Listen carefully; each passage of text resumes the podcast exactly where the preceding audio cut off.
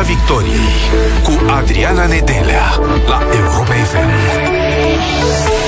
Vă salut, suntem în direct și pe pagina de Facebook Europa FM. Salutări tuturor! Mergem repejor la Brașov în aceste momente pentru că ne așteaptă acolo polițistul Marian Godina în direct cu noi în această seară în emisiunea Piața Victoriei de la Europa FM. Te salut, Marian Godina, mulțumesc tare mult pentru că ai acceptat invitația Europa FM de a fi cu noi în această seară. Bună seara, mulțumesc și eu pentru invitație și vă salut atât pe noastră cât și pe spectatorii noastre. Mulțumim tare mult. Imediat vreau să vorbim despre conținutul în online. Ai crescut foarte mult în această zonă, ai foarte mult conținut video și nu numai. Scrii foarte mult și pe site-ul tău. Vreau să vorbim și despre hate-ul din online comentariile astea răutăcioase și în ce măsură te afectează și o să vorbim și despre ultima ta carte, Pădurea. O poveste despre multă manipulare, minciună, fake news, lipsă de educație și, da, lipsa prezenței la vot. Și o să vreau să știm și cum stăm la capitolul încredere în polițiștii români, dincolo de cifre, dincolo de statistici, cum vezi tu lucrurile de acolo, de pe teren și firește ce funcționează în România ce ne dezamăgește în România. Dar, Marian Godină, pentru început, ultimul video postat pe Facebook a adunat peste 20.000 de like-uri, vreo 1600 de comentarii, vreo 3,6 mii de distribuiri, un video despre Bluetooth și cod. Am această curiozitate pe început de emisiune.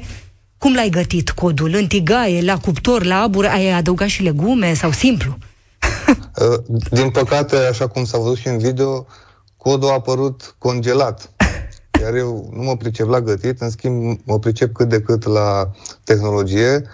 Așa că m-am gândit dacă am dat drumul la Bluetooth și a apărut codul congelat, mm-hmm. ce ar fi să pornesc și infraroșu.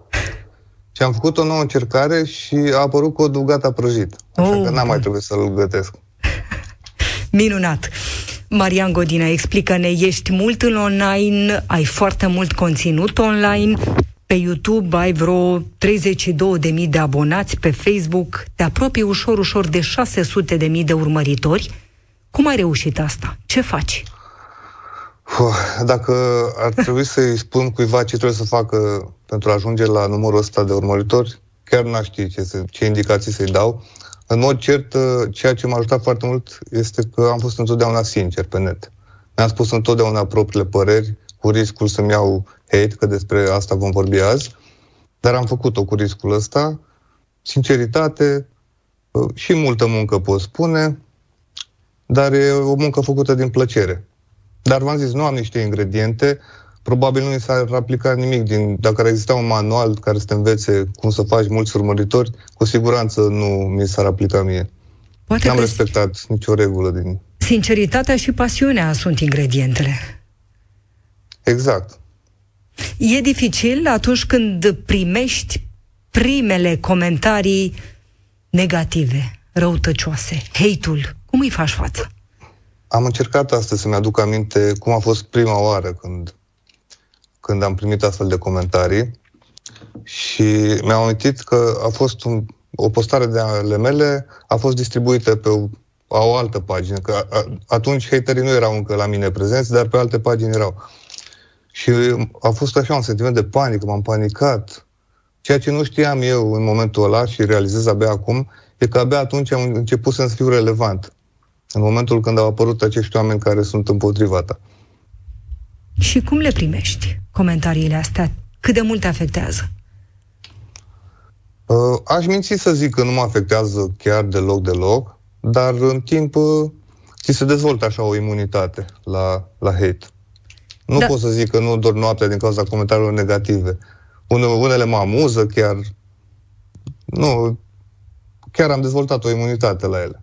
Cele mai multe au legătură cu persoana ta sau cu uh, ceea ce scrie acolo, cu conținutul? Adică sunt atac la persoană sau atac la conținut? Uh, sunt atât atacuri la persoană cât și la conținut. Pentru că v-am spus, eu scriu exact ce am în minte cu, și mi-asum. Uh, am o oarecare experiență astfel încât pot anticipa ce gen de reacții vor aduce postările mele, dar cu toate astea mi-asum și scriu. Și inevitabil apar și astfel de persoane care comentează. Te și cenzurezi? Sunt subiecte pe care vrei să nu le abordezi pentru că ți-e teamă de comentariile negative? Nu, nu, nu te spun, nu te spun. Adică la mine ce bușă și încă pușă. Sau invers, ce încă în momentul în care ai luat această decizie de a intra puternic în online, de a crea conținut video, tu și scrii pe site-ul tău mariangodină.ro, în momentul în care ai făcut asta, la ce te-ai gândit? De ce? Uh, chiar nu știu un răspuns concret.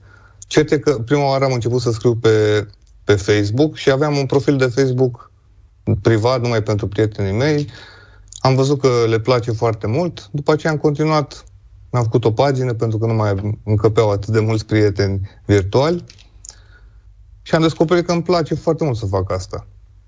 Și iar cu site-ul, de ce să nu o spun, este și pentru mine o sursă suplimentară de venit, chiar dacă e infimă, scriu și din acest motiv. Dar, dar pot spune cu toată sinceritatea că scrie și dacă n-aș face niciun leu din asta. Te-ai gândit vreodată, nu știu, după un anumit conținut, după o anumită postare, să te lași? Să spui, nu mai vreau, nu mai pot? Nu, n-am avut astfel de momente. Tu ce le-ai spune celor care promovează hate-ul în online? Ce le-ai spune celor care n-au altă grijă decât ce face celălalt de lângă ei, care n-au altă grijă decât să împrăștie ură, răutate, jignire? Ce le spui? Uite, când am publicat prima carte, cele mai dese comentarii pe care le primeam erau de la colegi polițiști, care spuneau că a, și eu aș fi putut scrie o carte, dar eu stau în banca mea, îmi văd de treabă. Și exact asta le spuneam lor atunci. Dacă voi credeți că e așa ușor și de bine și de plăcut, scrieți, că nu vă oprește nimeni nimic. Faceți și voi exact la fel. Chiar mă uitam acum, m-am pregătit un pic să văd și alții ce părere au și am observat că în dicționarul urban cuvântul hater este definit altfel. Este acea persoană care nu poate tolera succesul altuia. Paradoxul e că pentru mine faptul că am o pagină cu 574.000 de urmăritori nu reprezintă un succes. Nu mă consider o persoană de succes. Sunt alte lucruri în viață care te fac să fii un om de succes, mai degrabă familia sau alte lucruri mai importante. Dar ei cred că se raportează la ei, pentru ei reprezintă un succes faptul ăsta, iar asta mă ce cu gândul că ei și-ar dori să aibă o astfel de pagină. Și neajungând la dorința asta lor, se limitează la a-și ocupa timpul cu scrisul de comentarii negative. Și asta le pot spune. Îi îndrum să se apuce de scris. Chiar mă uitam la postarea dumneavoastră de pe Europa FM, uh-huh. Mhm. în care anunțați că voi fi eu astăzi în direct și erau și acolo comentarii tot la fel, de genul ăsta, că ați invitat o nulitate, că atât de jos a coborât Europa FM, încât și asta le spune, să încerce și ei dacă consideră că e ceva ce ți aduce atât de mult succes în viață. Ai foarte mult conținut video cu umor și nu poți să nu te întreb uh, cine scrie textele? Tu? Eu. Bine, la când fac video nu scriu nimic. Le fac pur și simplu. Improvizezi? Improvizez, îmi fac o idee așa înainte. Dar pagina mea de Facebook, de fapt tot ce fac, că toți suntem într-un oarecare context cu ziua de azi, cu ce s-a întâmplat azi, totul la mine este original și scris de mine, 100%. Și sunt singurul care administrez pagina, nu mai are nimeni acces la ea. Nici măcar soția.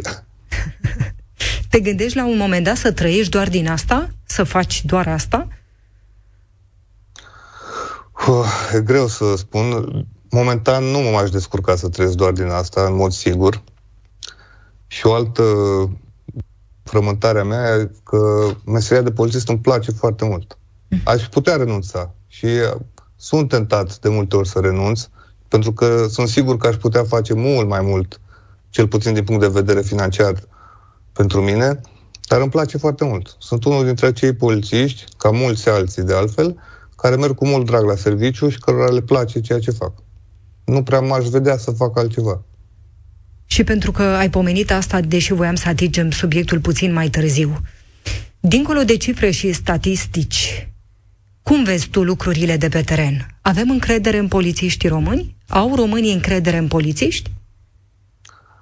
Păi cred că oricine poate vedea că încrederea în poliție este tot mai mică și simt că e într-o totală scădere. Iar asta, în mod sigur, e din cauza noastră a polițiștilor, în primul rând. Am văzut că se mai dă vina pe presă, că sunt uh, mediatizate cazurile astea negative, dar, până la urmă, ăsta e rolul presei, să să să se ocupe de avantajele din instituție, să le prezinte, nu să laude. Dar, în același timp, consider că nu este o imagine corectă și obiectivă. Dar e normal să fie așa, pentru că din 10 experiențe cu polițiști, dacă una e negativă, iar restul 9 sunt ok, o veți ține întotdeauna minte pe cea negativă. De ce crezi Dar... că scade încrederea și mai mult? Cel puțin în ultima perioadă ați văzut și dumneavoastră, au fost numai cazuri, ziua și cazul cu polițist prezentat în ipostaze care nu ne avantajează deloc. Tot felul de... Sunt, uh, sunt probleme mari în poliție legate de deficitul de personal, de resursa umană. De fapt, până, de fapt, de acolo trebuie să plecăm, de la resursa umană. Oamenii nu înțeleg atunci când se referă la polițiști, vorbesc ca despre o categorie aparte, ceva marțieni, veniți de pe alte planete. Ei nu înțeleg că polițiștii sunt frații noștri, nepoții, fiicele, vecinii noștri, consătenii noștri. Suntem noi, până la urmă. Din, tot dintre noi sunt. Doar că sunt oameni care au decis să devină polițiști de la vârsta de minim 18 ani, ori s-au dus la școală, ori s-au, au fost încadrați intern, de, de, au fost încadrați direct din sursă externă și au devenit polițiști. De ei, până la acea vârstă, au fost și sunt în continuare, de fapt, membri ai societății noastre. Au fost educați și crescuți în societatea noastră. Pe mine m-a frapat foarte tare un lucru pe care mi-au aminte când am început școala de poliție, că aveam dulapuri care se încuiau în școala de poliție. Deci aveai unde țineai locuri, lucrurile mai de valoare, trebuia să încui. Și nu voiam să cred. Aveam așa o impresie, cum? Dar de fapt acolo erau tot niște români aduși să devină polițiști. Iar din păcate nu, nu poate exista un examen atât de cu criterii atât de bune care să filtreze caracterele. Adică omul dacă învață a intrat, dar tu nu știi că el poate hoț, poate beții, poate iar ăstea, cred că la 18 ani deja omul are caracterul format. Nu mai pot schimba. Și din păcate lucrurile astea se văd. Și schimbarea în ce condiții poate veni? Pe schimbarea tot de la noi vine de la societate. Cu toții trebuie să ne schimbăm și în ani vom avea și polițiști mai buni, și, și medici mai buni, și jurnaliști mai buni. Dar până atunci trebuie să înțelegem că poliția, la fel ca și oamenii politici și Parlamentul sunt, este, reprezintă oglinda societății noastre. Avem poliția pe care o merităm. Așa suntem noi. Pe de altă parte... Te rog, te rog. Pe de altă parte, trebuie să spun că Poliția Română încă este o instituție care funcționează destul de bine, așa cum e, cu deficitul ăsta mare de personal, încă funcționează tocmai pentru că sunt foarte mulți polițiști care sunt foarte dedicați muncilor, dar polițiști care nu prea se văd. Uite, mai avem o problemă legată de, de PR până la urmă, de imagine, de cei care se ocupă de imaginea instituției. Sunt multe acțiuni, numai eu la câte am participat în ultimul an, acțiuni foarte faine, demne de scenarii de filme, care ar putea fi povestite, ambalate frumos și din care oamenii să înțeleagă că se muncește cu zile în șir, cu nopți pierdute, cu deci acțiuni foarte faine. În schimb, pe pagina de Facebook a Poliției Române, dacă ne uităm, ei au darul de a reuși ca și, și dintr-o faptă faină și bună, atât o ambalează și o fac să devină oarecum penibilă. Nu știu dacă urmăriți pagina, eu urmăresc că... Mm-hmm. Și sunt tot felul de dialoguri acolo, dialoguri mm-hmm. care n-au existat în realitate niciodată, cu siguranță. De exemplu, vrea să arunce Ionel de pe pod și Andrei cu Ionuț, care sunt polițiști, merg cu Loganul și păi apare dialogul ăla relatat. Hei, Andrei, uite, acel domn vrea să se arunce. Cred că ar fi bine să oprim. A, da, haide, opri, oprește pe dreapta. Eu voi, mă voi duce acolo, tu între timp fă asta. Și bla, bla, bla, ce frumos a rezolvat ei problema. Și e clar că e ceva penibil. A, deci nu se întâmplă așa? E vă dați seama că nu se întâmplă așa. Chiar acum, azi am văzut un, un filmuleț în care urmăreau o mașină. Și pe fundal, în loc să auzim sirenele, cum era normal, era un, o coloană sonoră montată. Și chiar dădeam cu colegul, îți dai seama ce înjurau ăștia doi Logan când se țineau după, după șoferul ăla. Vă dați seama că nu ziceau, ei, Andrei, hai să-l urmărim pe acel om rău, care, uite, nu vrea să oprească la semnale. și de ce fac asta, Marian Godină?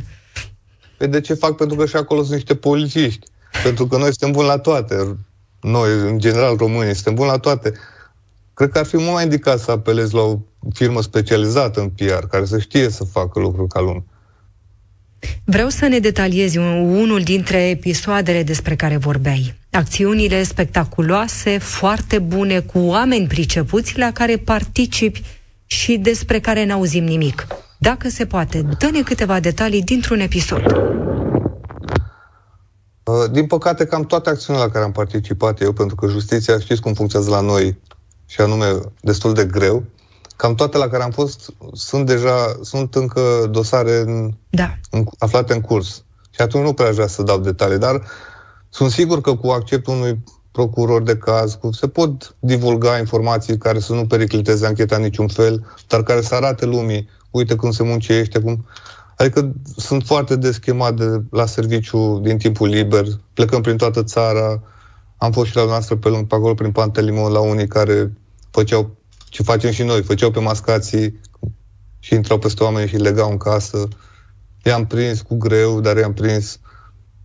Și acolo, și acolo a fost, de exemplu, o postare pe pagina Poliției Române, o acțiune cu alai, cum plecam toți cu 50 de dube, cu sirene, girofaruri și au fost prinși ăia. Dar era interesant de văzut cum s-a ajuns la ei, cât s-a muncit, cât au fost filați, câți polițiști au muncit pentru a se ajunge să-i prindem. Ei au dat doar rezultatul, omul a zis, a, bine, dar pe peste parlamentar de ce nu vă duceți? Sau peste ăia de ce nu? Cam așa văd eu. Spui că polițiștii sunt atacați pe drept de foarte multe ori, dar există și foarte multe acțiuni extraordinare despre care ne află mare lucru. Exact. Eu zic că imaginea pe care o are poliția este una nedreaptă, dar pe care o pot înțelege în totalitate. Dar e una care nu e, nu reflectă realitatea, în mod sigur. Pe de altă parte, putem vorbi și despre salarii, dacă doriți. Pentru că și resursa aia umană, dacă tu vrei să încadrezi un polițist, de exemplu, au fost concursuri acum pentru serviciile pentru acțiuni speciale din țară. Adică la mascați, cu încadrare din sursă externă. Deci oameni care n-au absolut nicio treabă cu poliția, deveneau peste noapte mascați. Și cerințele pentru post erau destul de grele, cel puțin probe fizice. Trebuia să fie un bun luptător, un bun trăgător, un bun alpinist, un bun nu știu ce.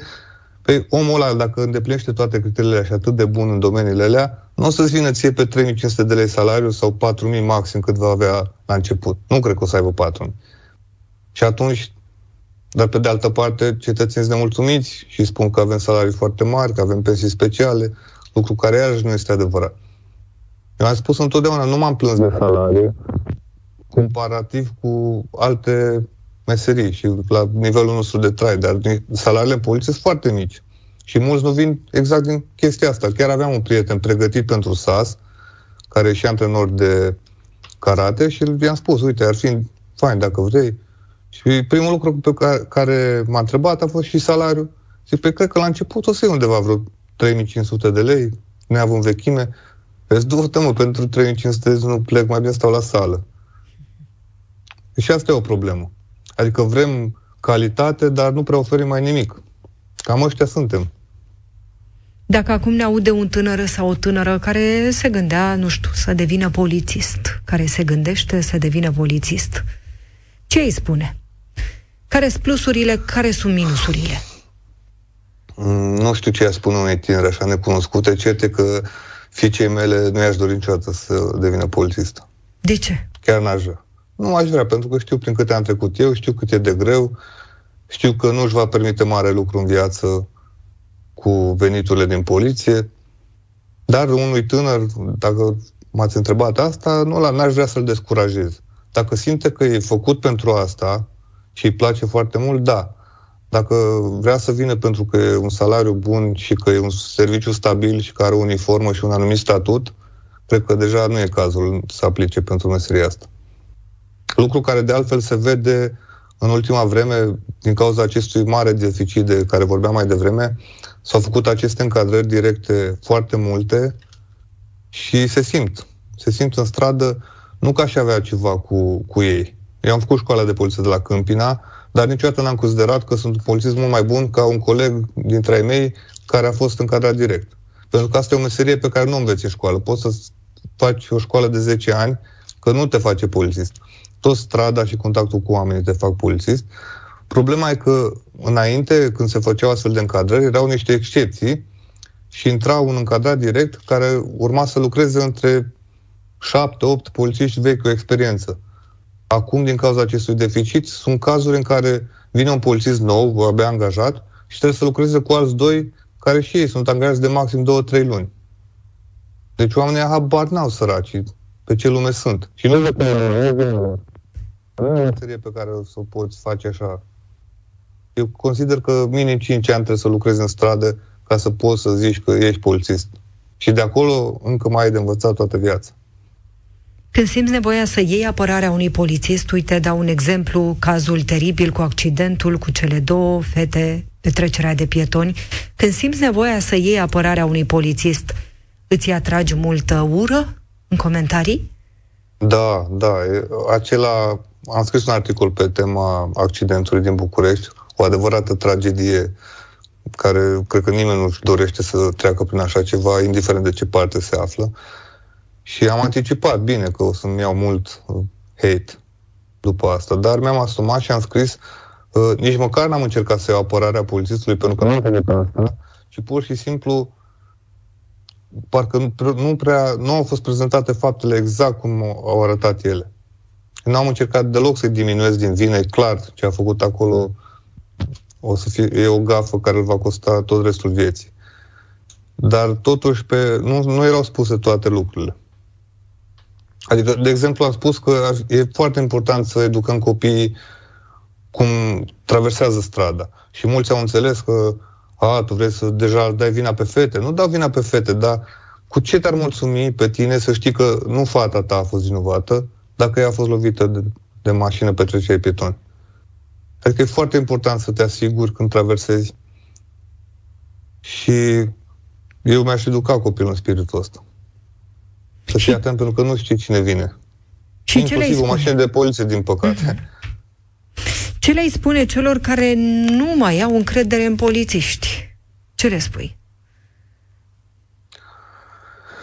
Eu zic că totuși trebuie să aibă încredere, să nu se ia doar după experiențele negative pe care le, le-au avut ei. Chiar dădeam un exemplu cuiva, am avut câinele bolnav și am cheltuit vreo 1000 ceva de lei pe tot felul de investigații la vreo patru cabinete diferite, cu medici care n-au putut pune un diagnostic, fie că n-au știut, fie că nu prea le-a păsat. Și de acolo ce am făcut? Nu mi-am luat, am zis, gata, medicii ăștia veterinari sunt toți niște șarlatani, te fac de bani. M-am dus până la tot la un medic veterinar, am apelat și care mi-a rezolvat problema.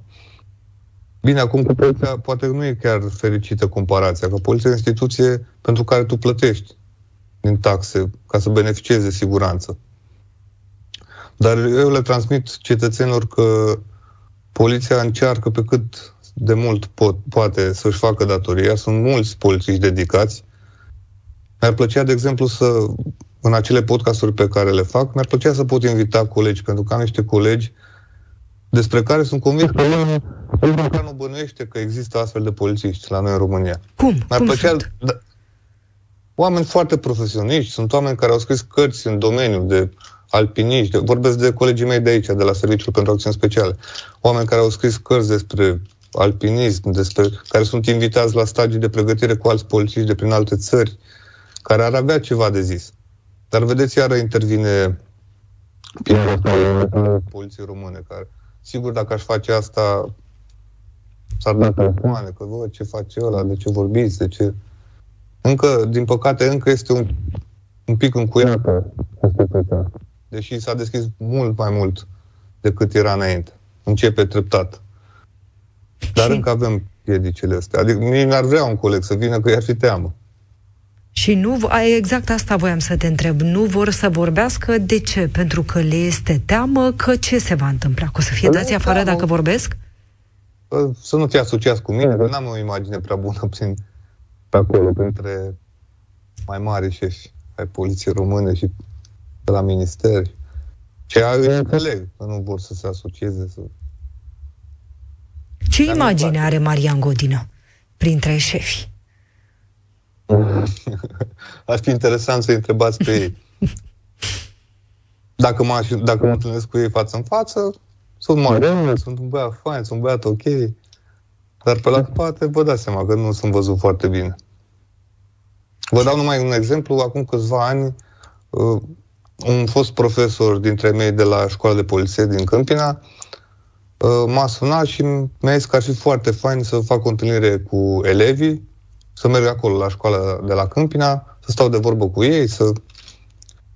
Și nu prea am vrut. Până la urmă a insistat și m-a convins.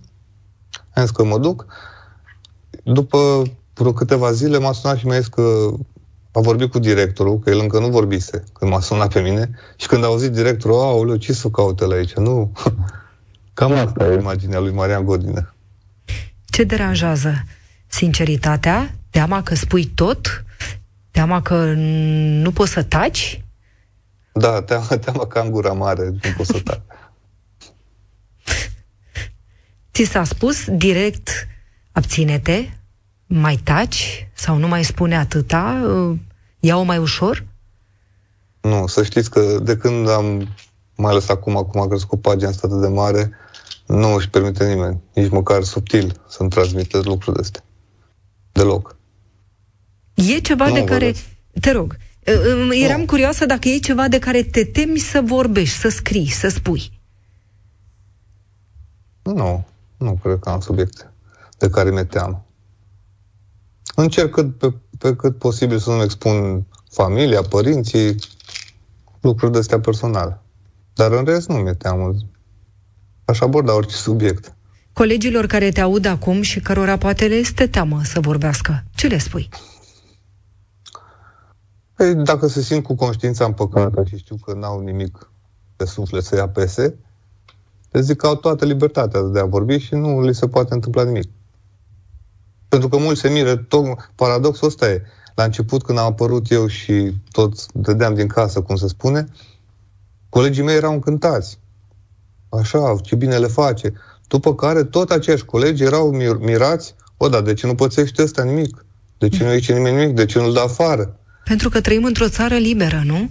Ex- exact. Și după aceea au început conspirațiile care pile, că sunt în spate. Ei nu reușeau să înțeleagă că n-au cum să te dea afară pe, fără motiv.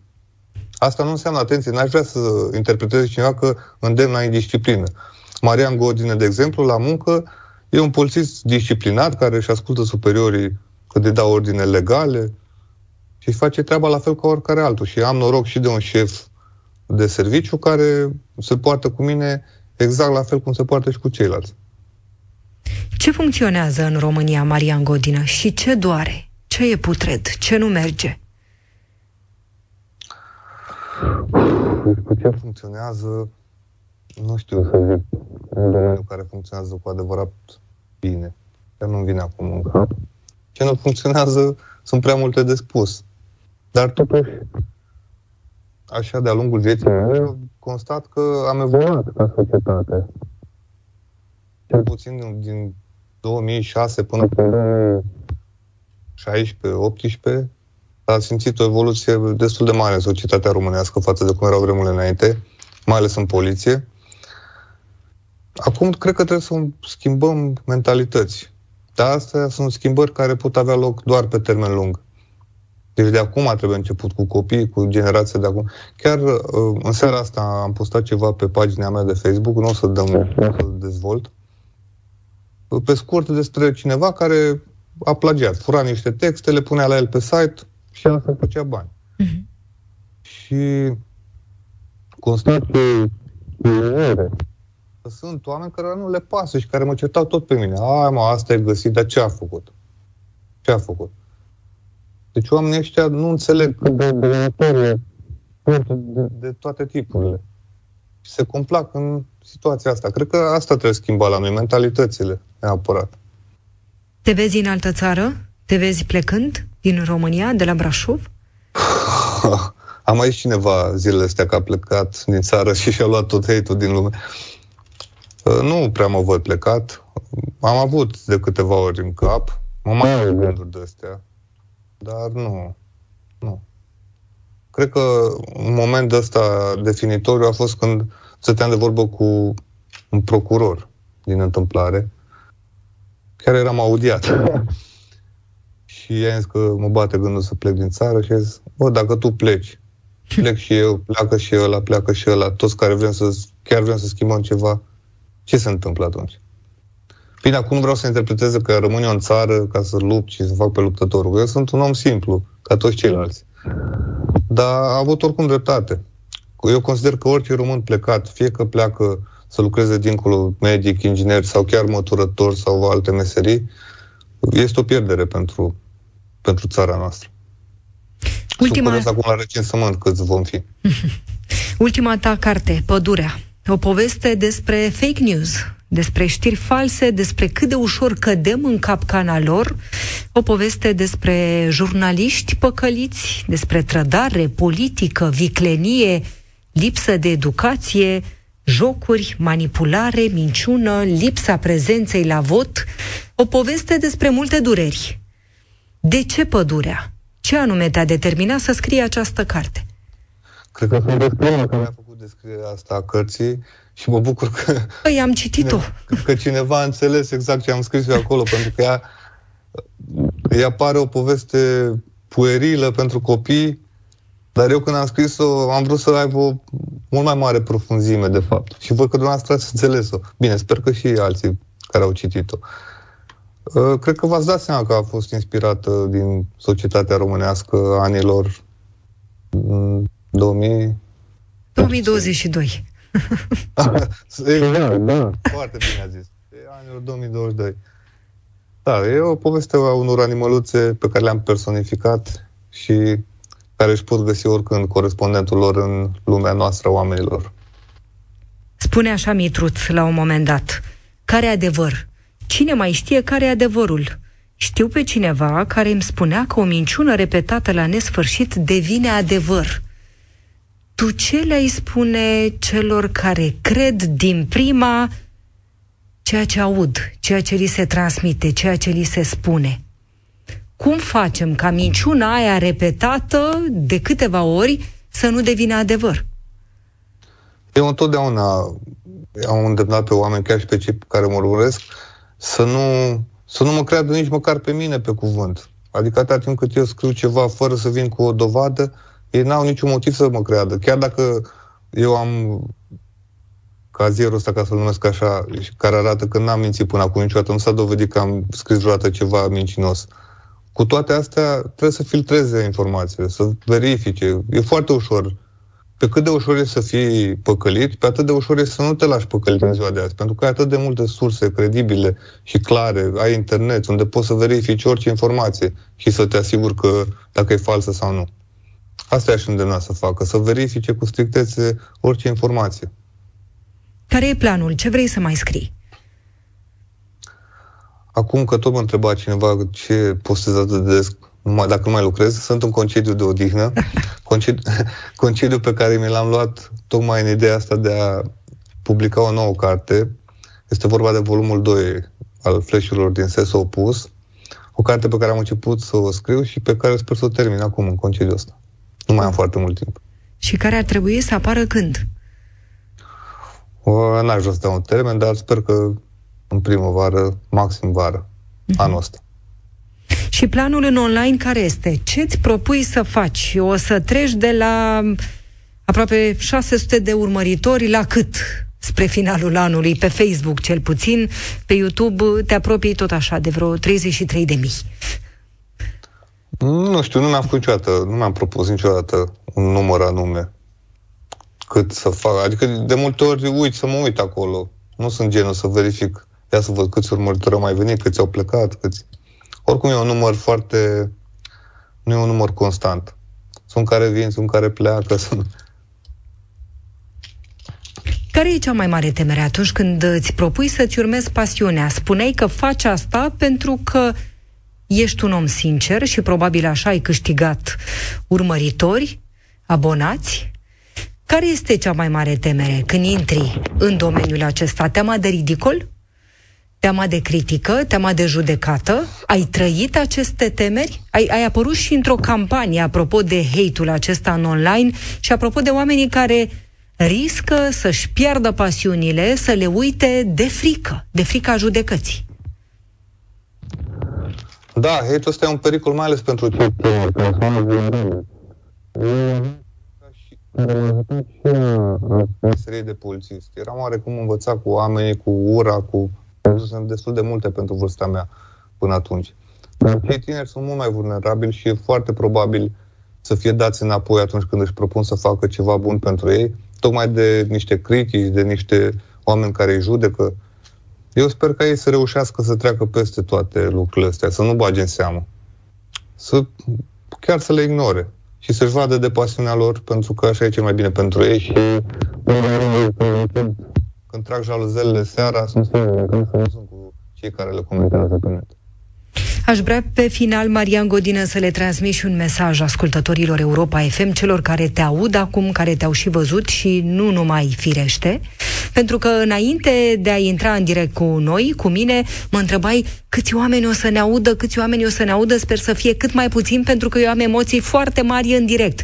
Să știi că sunt foarte mulți oamenii care ascultă Europa FM, nu doar la această oră, ci în general. Ce le spui oamenilor poate dezamăgiți de țara în care trăiesc? Le transmit să rămână în continuare optimiști. Eu acum, iarăși o să fiu sincer și chiar cred că lucrurile se vor schimba Cred că va veni și momentul ăla când ne va fi și nou mult mai bine, dar trebuie să rămânem optimiști și să începem schimbarea cu noi, să ne schimbăm noi.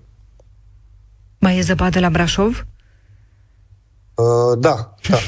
Bucură-te. Acum e destul de cald, cred că se topește bucură-te de zăpadă cât mai ești în concediu. Mulțumim tare mult, Marian Godinea. Nu e așa că o să mai fii cu noi? O să mai intri în direct cu noi? da, ok.